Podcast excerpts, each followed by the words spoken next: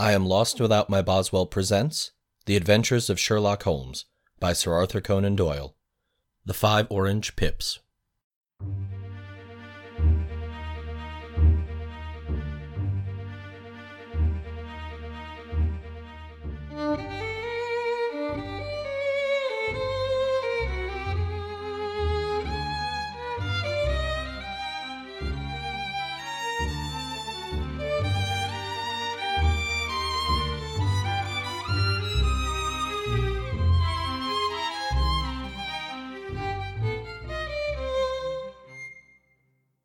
I glanced over my notes and records of the Sherlock Holmes cases between the years 82 and 90, I am faced by so many which present strange and interesting features that it is no easy matter to know which to choose and which to leave. Some, however, have already gained publicity through the papers, and others have not offered a field for those peculiar qualities which my friend possessed in so high a degree, and which it is the object of those papers to illustrate. Some, too, have baffled his analytical skill, and would be as narratives beginnings without an ending, while others have been but partially cleared up, and have their explanations founded rather upon conjecture and surmise than on that of absolute logical proof which was so dear to him. There is, however, one of these last which was so remarkable in its details, and so startling in its results, that I am tempted to give some account of it, in spite of the fact that there are points in connection with it which never have been, and possibly never will be, entirely cleared up. The year 87 furnished us with a long series of cases of greater or less interest, of which I retain the records. Among my headings under this one twelve months I find an account of the adventures of the Paradol Chamber, of the Amateur Mendicant Society, who held a luxurious club in the lower vault of a furniture warehouse, of the facts connected with the loss of the British bark Sophie Anderson, of the singular adventures of the Grice Pattersons in the islands of Uffa, and finally of the Camberwell poisoning case. In the latter, as it may be remembered, Sherlock Holmes was able, by winding up the dead man's watch, to prove that it had been wound up two hours before, and that therefore the deceased had gone to bed within that time, a deduction which was of the greatest importance to clearing up the case. All these I may sketch out at some future date, but none of them present such singular features as the strange train of circumstances which I have now taken up my pen to describe. It was in the latter days of September, and the equinoctial gales had set in with exceptional violence. All day the wind had screamed and the rain had beaten against the windows, so that even here in the heart of the great handmade London, we were forced to raise our minds for the instant from the routine of life and to recognize the presence of those great elemental forces which shriek at mankind through the bars of his civilization, like untamed beasts in a cage. As evening drew in, the storm grew higher and louder, and the wind cried and sobbed like a child in the chimney. Sherlock Holmes sat moodily at one side of the fireplace, cross-indexing his records of crime, while I at the other was deep in one of Clark Russell's fine sea stories, until the howl of the gale from without seemed to blend with the text, and the splash of the rain to lengthen out the long swath of the sea waves. My wife was on a visit to her mother's, and for a few days I was a dweller once more in my old quarters at Baker Street. Why, that was surely the bell. Who could come tonight? Some friend of yours, perhaps. Except yourself, I have none. I do not encourage visitors. A client, then? If so, it is a serious case. Nothing less would bring a man out on such a day and at such an hour.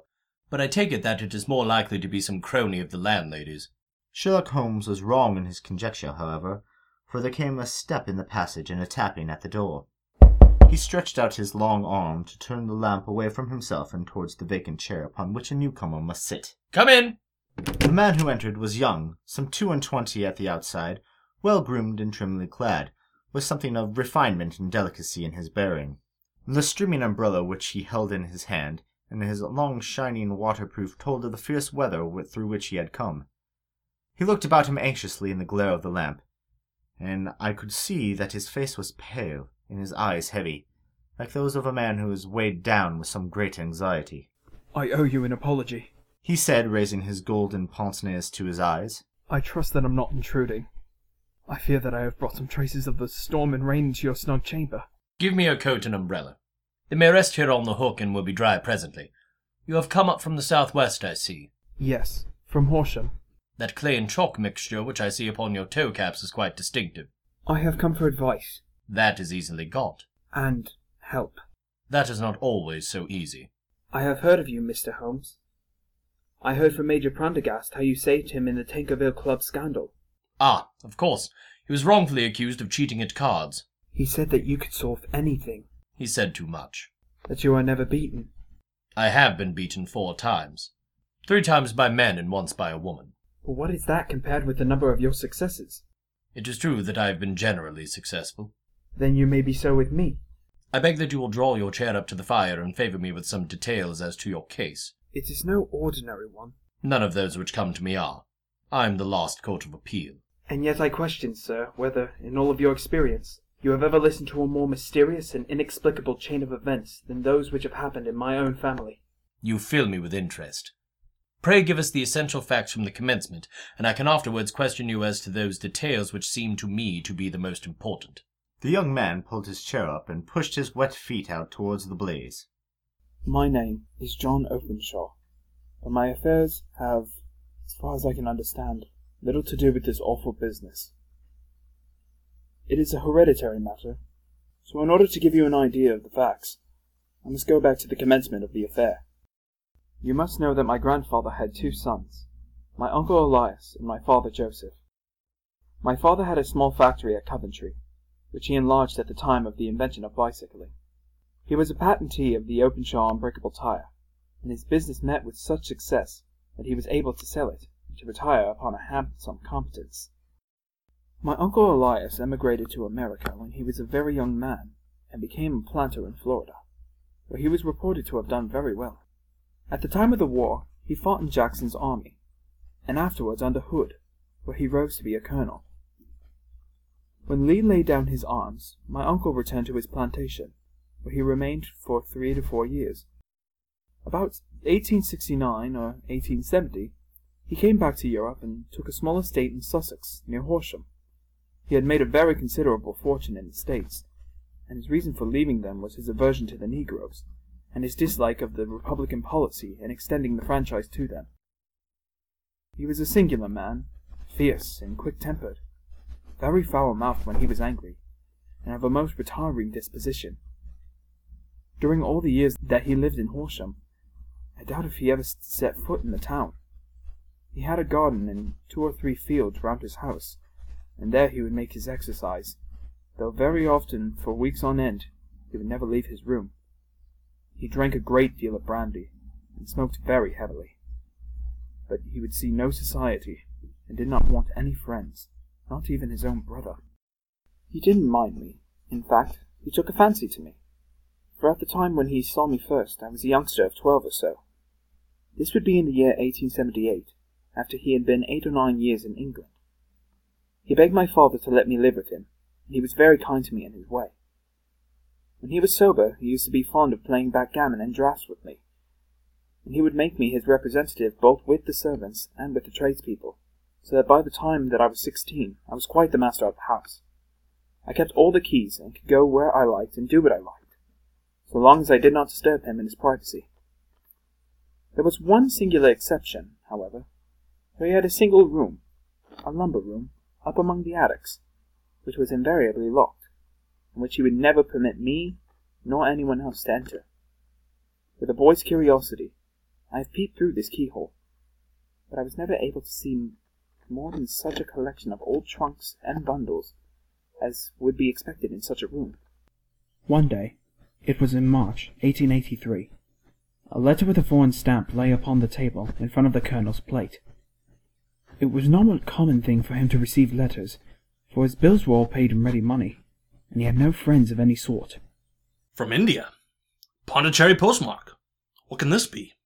Opening it hurriedly, out there jumped five little dried orange pips, which pattered down upon his plate. I began to laugh at this, but the laugh was struck from my lips at the sight of his face. His lip had fallen, his eyes were protruding, his skin the colour of putty, and he glared at the envelope which he still held in his trembling hand. K, K, K. My God, my God, my sins have overtaken me. What is it, uncle? Death. Rising from the table, he retired to his room, leaving me palpitating with horror. I took up the envelope and saw scrawled in red ink upon the inner flap, just above the gun, the letter K repeated three times. There was nothing else save the five dried pips. What could be the reason for this overpowering terror? I left the breakfast table, and as I ascended the stair, I met him coming down with an old rusty key, which must have belonged to the attic, in one hand, and a small brass box, like a cash box, in the other. They may do what they like, but I'll checkmate them still. Tell Mary that I shall want fire in my room today, and send down to Fordham, the Horsham lawyer. I did as he ordered, and when the lawyer arrived, I was asked to step up to the room. The fire was burning brightly, and in the grate there was a mass of black fluffy ashes, as of burned paper, while the brass box stood open and empty beside it. As I glanced at the box, I noticed, with a start, that upon the lid was printed the treble K, which I had read in the morning upon the envelope. I wish you, John, to witness my will. I leave my estate with all its advantages and all its disadvantages to my brother, your father, whence it will, no doubt, descend to you. If you can enjoy it in peace, well and good. If you find you cannot, take my advice, my boy, and leave it to your deadliest enemy. I'm sorry to give you such a two edged thing, but I can't say what turn things are going to take. Kindly sign the papers where Mr. Fordham shows you. I signed the paper as directed, and the lawyer took it away with him. The singular incident made, as you may think, the deepest impression upon me, and I pondered over it and turned it every way in my mind without being able to make anything of it. Yet I could not shake off the vague feeling of dread which it left behind, though the sensation grew less keen as the weeks passed, and nothing happened to disturb the usual routine of our lives. I could see a change in my uncle, however. He drank more than ever, and he was less inclined for any sort of society. Most of his time he would spend in his room, with the door locked upon the inside, but sometimes he would emerge in a sort of drunken frenzy, and would burst out of the house and tear about the garden with a revolver in his hand, screaming out that he was afraid of no man, and that he was not to be cooped up, like a sheep in a pen, by man or devil. When these hot fits were over, however, he would rush tumultuously in at the door and lock it and bar it behind him, like a man who can brazen it out no longer against the terror which lies at the root of his soul. At such times I have seen his face, even on a cold day, glisten with moisture, as though it were raised from a basin. Well, to come to an end of the matter, Mr. Holmes, and not to abuse your patience, there came a night when he made one of those drunken sallies from which he never came back. We found him, when we went to search for him, face downward in a little green scummed pool, which lay at the foot of the garden. There was no signs of any violence, and the water was but two feet deep, so that the jury, having regard to his known eccentricity, brought in a verdict of suicide. But I, who knew how he winced from the very thought of death, had much ado to persuade myself that he had gone out of his way to meet it. The matter passed, however, and my father entered into possession of the estate, and of some fourteen thousand pounds which lay to his credit at the bank. One moment. Your statement is, I foresee, one of the most remarkable to which I have ever listened. Let me have the date of the reception by your uncle of the letter, and the date of his supposed suicide. The letter arrived on March 10th, 1883. His death was seven weeks later, upon the night of May 2nd. Thank you. Pray proceed. When my father took over the Horsham property, he, at my request, made a careful examination of the attic, which had always been locked up. We found the brass box there, although its contents had been destroyed. On the inside of the cover was a paper label, with the initials of KKK repeated upon it, and letters, memoranda, receipts, and a register written beneath. These, we presume, indicated the nature of the papers which had been destroyed by Colonel Openshaw. For the rest, there was nothing of much importance in the attic save a great many scattered papers and notebooks bearing upon my uncle's life in America. Some of them were of the war time, and showed that he had done his duty well, and had borne the repute of a brave soldier. Others were of a date during the reconstruction of the Southern States, and were mostly concerned with politics, for he had evidently taken a strong part in opposing the carpet-bag politicians who had been sent down from the North. Well, it was the beginning of '84 when my father came to live at Horsham. and all went as well as possible with us until January of 85. On the fourth day, after the New Year, I heard my father give a sharp cry of surprise as we sat together at the breakfast table. There he was, sitting with the newly opened envelope in one hand and five dried orange pips in the outstretched palm of the other one. He had always laughed at what he called my cock and bull story about the colonel, but he looked very scared and puzzled now that the same thing had come upon himself. Why, wh- what on earth does it mean, John? My heart had turned to lead. It is KKK. He looked inside the envelope. So it is. Here are the very letters. But what is this written above them? Put the papers on the sundial, I read, peeping over his shoulder. What papers? What sundial? The sundial in the garden. There is no other. But the papers must be those that are destroyed. Pooh! We are in a civilized land here, and we can't have tomfoolery of this kind. Where does this thing come from? From Dundee, I answered, glancing at the postmark. Some preposterous practical joke. What have I to do with sundials and papers? I shall take no notice of such nonsense. I should certainly speak to the police. And be laughed at for my pains? Nothing of the sort. Then let me do so? No, I forbid you. I won't have a fuss made about such nonsense. It was in vain to argue with him, for he was a very obstinate man. I went about, however, with a heart which was full of forebodings. On the third day after the coming of the letter, my father went from home to visit an old friend of his, Major Freebody, who was in command of one of the forts upon Portsdown Hill. I was glad that he should go, for it seemed to me that he was farther from danger when he was away from home. In that, however, I was in error. Upon the second day of his absence, I received a telegram from the Major, imploring me to come at once. My father had fallen over one of the deep chalk pits which abound in the neighbourhood, and was lying senseless, with a shattered skull. I hurried to him, but he passed away without ever having recovered his consciousness. He had, as it appears, been returning from Fareham in the twilight, and as the country was unknown to him, and the chalk pit unfenced, the jury had no hesitation in bringing in a verdict of death from accidental causes. Carefully as I examined every fact connected with his death, I was unable to find anything which could suggest the idea of murder. There were no signs of violence, no footmarks, no robbery, no record of strangers having been seen upon the roads. And yet I need not tell you that my mind was far from ease, and that I was well nigh certain that some foul plot had been woven around him. In this sinister way I came into my inheritance. You will ask me why I did not dispose of it? I answer, because I was well convinced that our troubles were in some way dependent upon an incident in my uncle's life, and that the danger would be as pressing in one house as in another. It was in January, 85, that my poor father met his end, and two years and eight months have elapsed since then. During that time, I have lived happily at Horsham, and I had begun to hope that this curse had passed away from the family, and that it ended with the last generation. I had begun to take comfort too soon, however. Yesterday morning the blow fell in the very shape in which it had come upon my father. The young man took from his waistcoat a crumpled envelope, and turning to the table he shook out upon it five little dried orange pips. This is the envelope. The postmark is London, Eastern Division. Within are the very words which were upon my father's last message, KKK. And then, put the papers on the sundial. What have you done? Nothing. Nothing? To tell the truth, He sank his face into his thin white hands. I have felt helpless.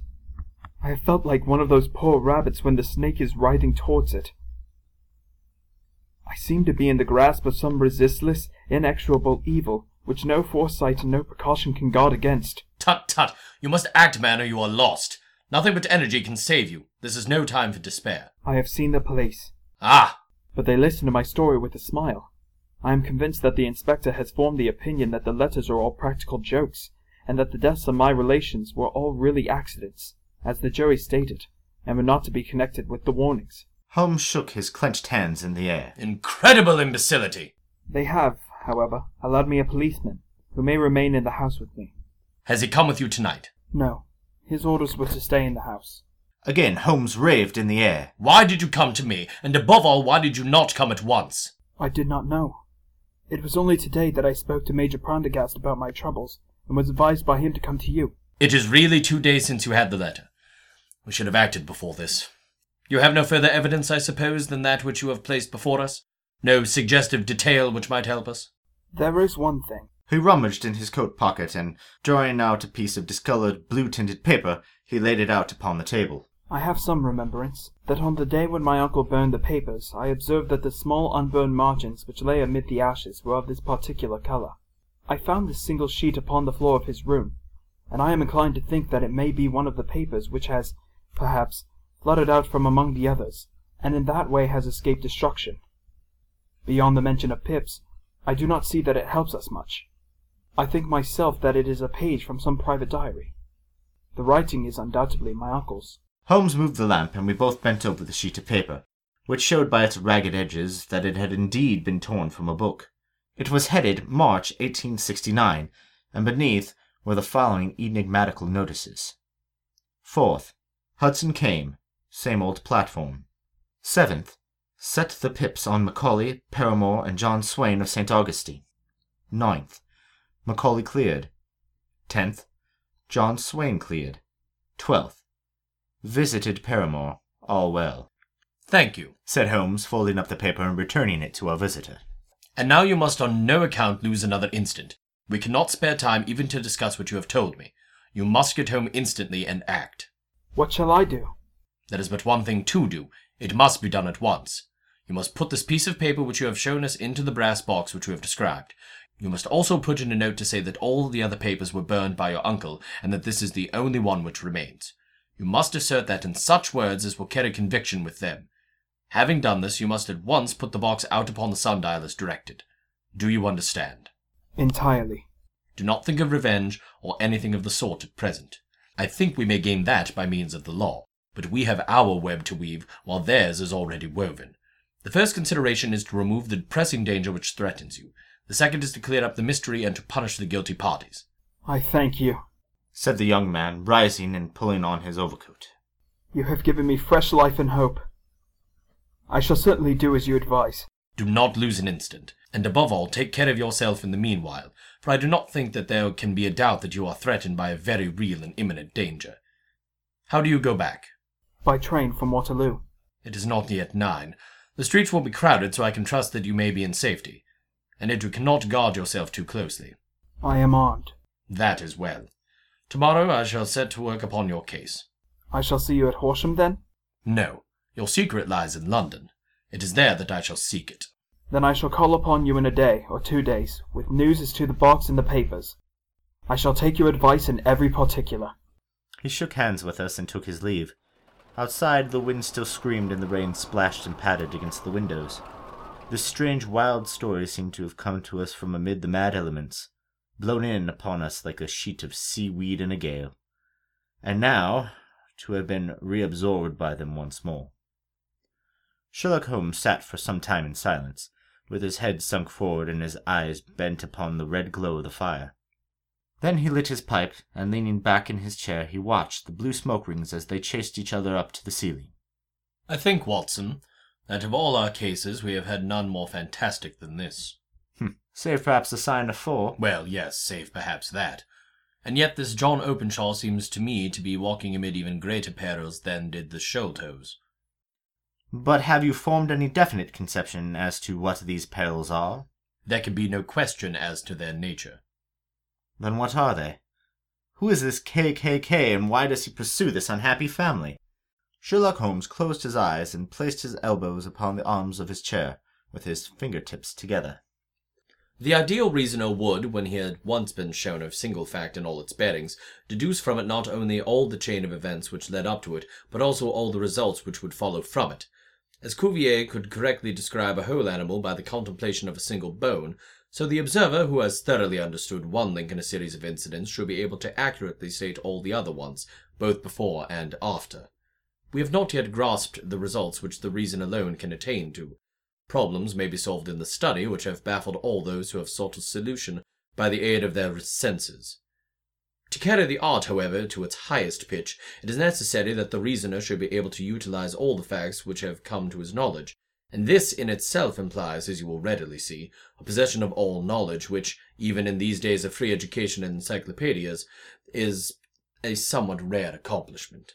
It is not so impossible, however, that a man should possess all knowledge which is likely to be useful to him in his work, and this I have endeavored in my case to do. If I remember rightly, you on one occasion in the early days of our friendship defined my limits in a very precise fashion. Yes, but it was a singular document. Philosophy, astronomy, and politics were marked at zero, I remember. Botany variable, geology profound as regards the mud stains from any region within fifty miles of town, chemistry eccentric, anatomy unsystematic, sensational literature and crime records unique, violin player, boxer, swordsman, lawyer, and a self poisoner by cocaine and tobacco. Those, I think, were the points of my analysis. Holmes grinned at the last item. Well, I say now, as I said then, that a man should keep his little brain attic stocked with all the furniture that he is likely to use, and the rest he can put away in the lumber room of his library, where he can get at it if he wants it. Now, for such a case as the one which has been submitted to us tonight, we need certainly to muster all our resources. Kindly hand me down the letter K of the American Encyclopedia, which stands upon the shelf beside you. Thank you. Now, let us consider the situation and see what may be deduced from it.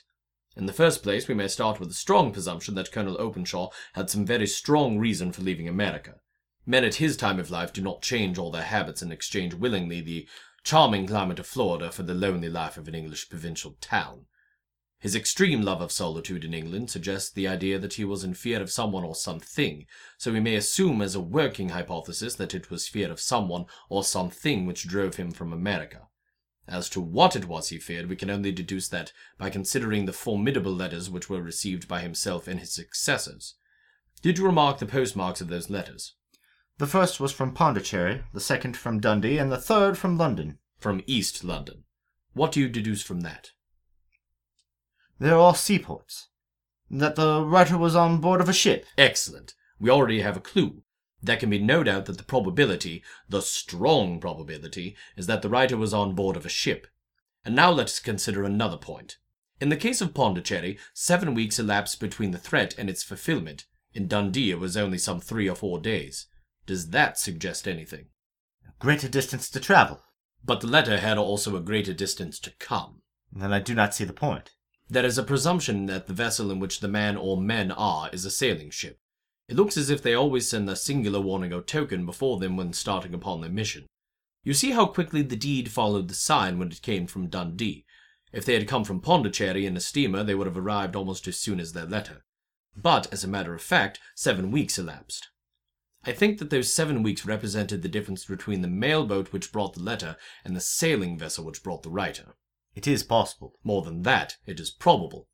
And now you see the deadly urgency of this new case, and why I urged young Openshaw to caution. The blow has always fallen at the end of the time which it would take the senders to travel the distance, but this one comes from London, and therefore we cannot count upon delay. Good God.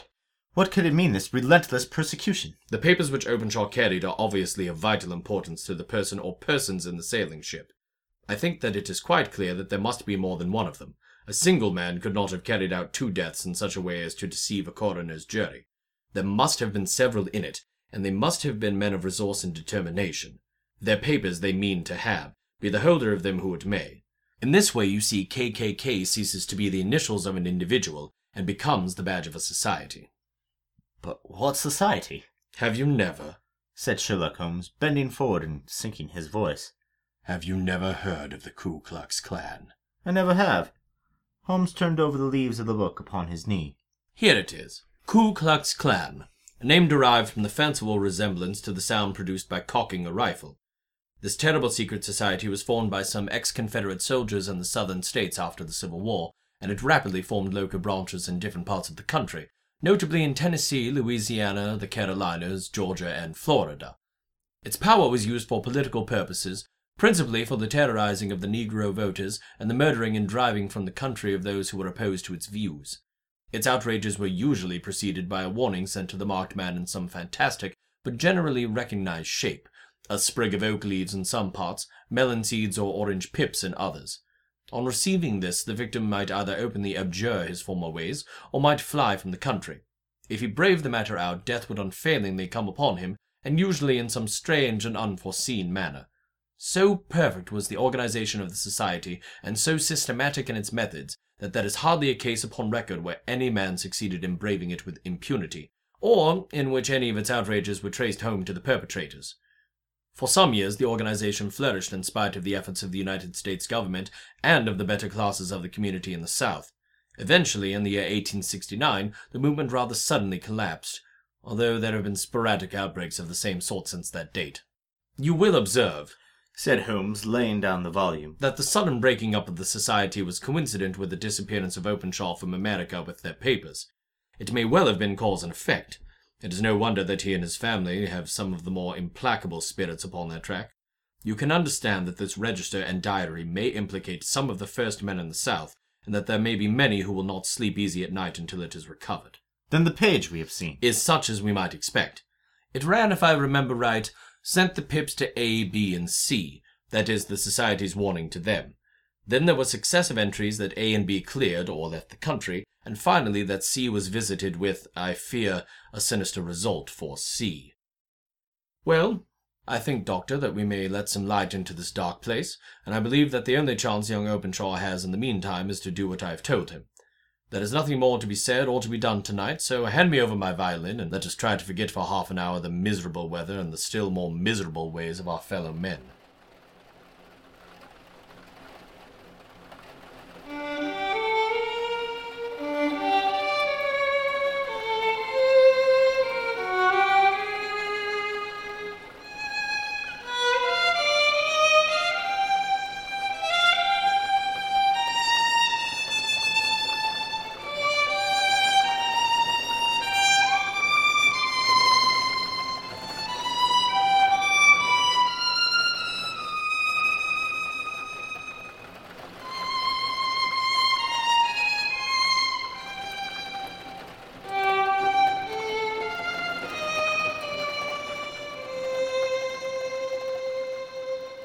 In the morning, and the sun was shining with a subdued brightness through the dim veil which hangs over the great city.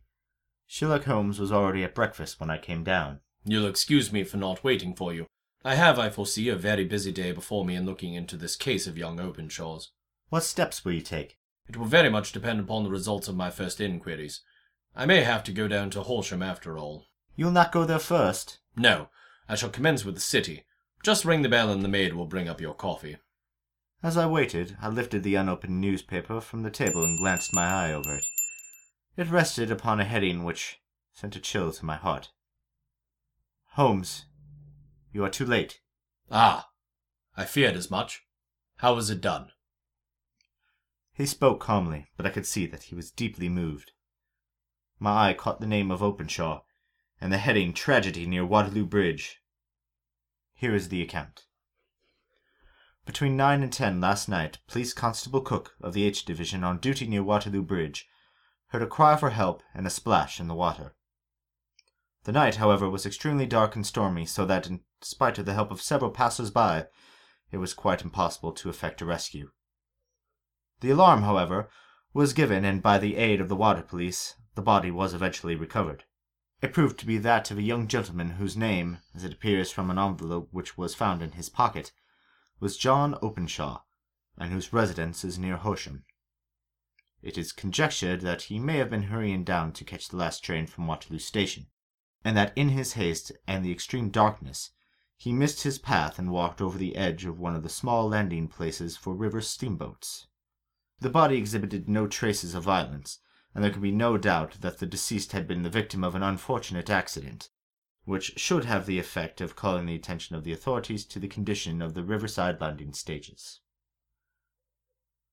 We sat in silence for some minutes, Holmes more depressed and shaken than I had ever seen him.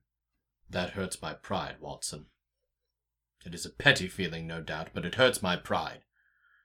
It becomes a personal matter for me now, and if God sends me health, I shall set my hands upon this gang. That he should come to me for help, and that I should have sent him away to his death. He sprang from his chair and paced about the room in uncontrollable agitation, with a flush upon his sallow cheeks and a nervous clasping and unclasping of his long, thin hands. They must be cunning devils. How could they have decoyed him down there? The embankment is not on the direct line to the station. The bridge, no doubt, was too crowded, even on such a night, for their purpose. Well, Watson, we shall see who will win in the long run. I'm going out now. To the police? No. I shall be my own police. When I've spun the web, they may take the flies, but not before. All day I was engaged in my professional work, and it was late in the evening before I returned to Baker Street. Sherlock Holmes had not come back yet. It was nearly ten o'clock before he entered, looking pale and worn. He walked up to the sideboard, and tearing a piece from the loaf, he devoured it voraciously, washing it down with a long draught of water. You are hungry? Starving. It had escaped my memory. I have had nothing since breakfast. Nothing. Not a bite. I had no time to think of it. And how have you succeeded? Well, You have a clue? I have them in the hollow of my hand. Young Openshaw shall not long remain unavenged. Why, Watson, let us put their own devilish trademark upon them. It is well thought of. What do you mean? He took an orange from the cupboard, and tearing it to pieces, he squeezed out the pips upon the table. Of these, he took five and thrust them into an envelope. On the inside of the flap, he wrote S.H. for J.O. Then he sealed it and addressed it to Captain James Calhoun, Bark Lone Star, Savannah, Georgia. That will await him when he enters port. it may give him a sleepless night. He will find it as sure a precursor of his fate as Openshaw did before him. And who is this Captain Calhoun? The leader of the gang. I shall have the others, but he first. How did you trace it then? He took a large sheet of paper from his pocket, all covered with dates and names. I have spent the whole day over Lloyd's registers and files of the old papers, following the future career of every vessel which touched at Pondicherry in January and February in 83. There were 36 ships of fair tonnage which were reported there during those months. Of these, one, the Lone Star, instantly attracted my attention, since although it was reported as having cleared from London, the name is that which is given to one of those states of the Union. Texas, I think. I was not and am not sure which, but I knew that the ship must have an American origin. What then? I searched the Dundee records, and when I found that the bark Lone Star was then in January 85, my suspicion became a certainty. I then inquired as to the vessels which lay present in the port of London. Yes? The Lone Star had arrived there last week. I went down to the Albert Dock and found that she had been taken down the river by the early tide this morning, homeward bound to Savannah. I wired to Gravesend and learned that she had passed some time ago, and as the wind is easterly, I have no doubt that she is now past the Goodwins and not very far from the Isle of Wight. What will you do then? Oh, I have my hand upon him. He and the two mates are, as I learn, the only native-born Americans on the ship. The others are Finns and Germans. I know also that they were all three away from the ship last night. I had it from the stevedore who has been loading their cargo. By the time that their sailing ship reaches Savannah, the mail boat will have carried this letter, and the cable will have informed the police of Savannah that these three gentlemen are badly wanted here upon a charge of murder. There is ever a flaw, however, in the best laid of human plans. And the murderers of John Openshaw were never to receive the orange pips which would show them that another, as cunning and as resolute as themselves, was upon their track. Very long and very severe were the equinoctial gales that year. We waited long for news of the Lone Star of Savannah, but none ever reached us. We did at last hear that somewhere far out in the Atlantic a shattered stern post of a boat was seen swinging in the trough of a wave, with the letters L.S. carved upon it. And that is all which we shall ever know of the fate of the Lone Star. This has been The Five Orange Pips, sponsored by Scintillation of Scions, starring David Harnois as Sherlock Holmes, Jens Peterson as Dr. John Watson, and Jacob Hansen as John Openshaw, featuring Brian Scheid as Elias Openshaw and John Jensen as Joseph Openshaw. Directed and adapted by David Harnois. Produced by Caitlin Herbin. Baker Street Romance composed and performed by Robert Espy. Graphic design by Nicole Linderholm. Violin excerpt performed by Robert Espy. For more information about us and our sponsor, visit IamLostWithoutMyBoswell.com.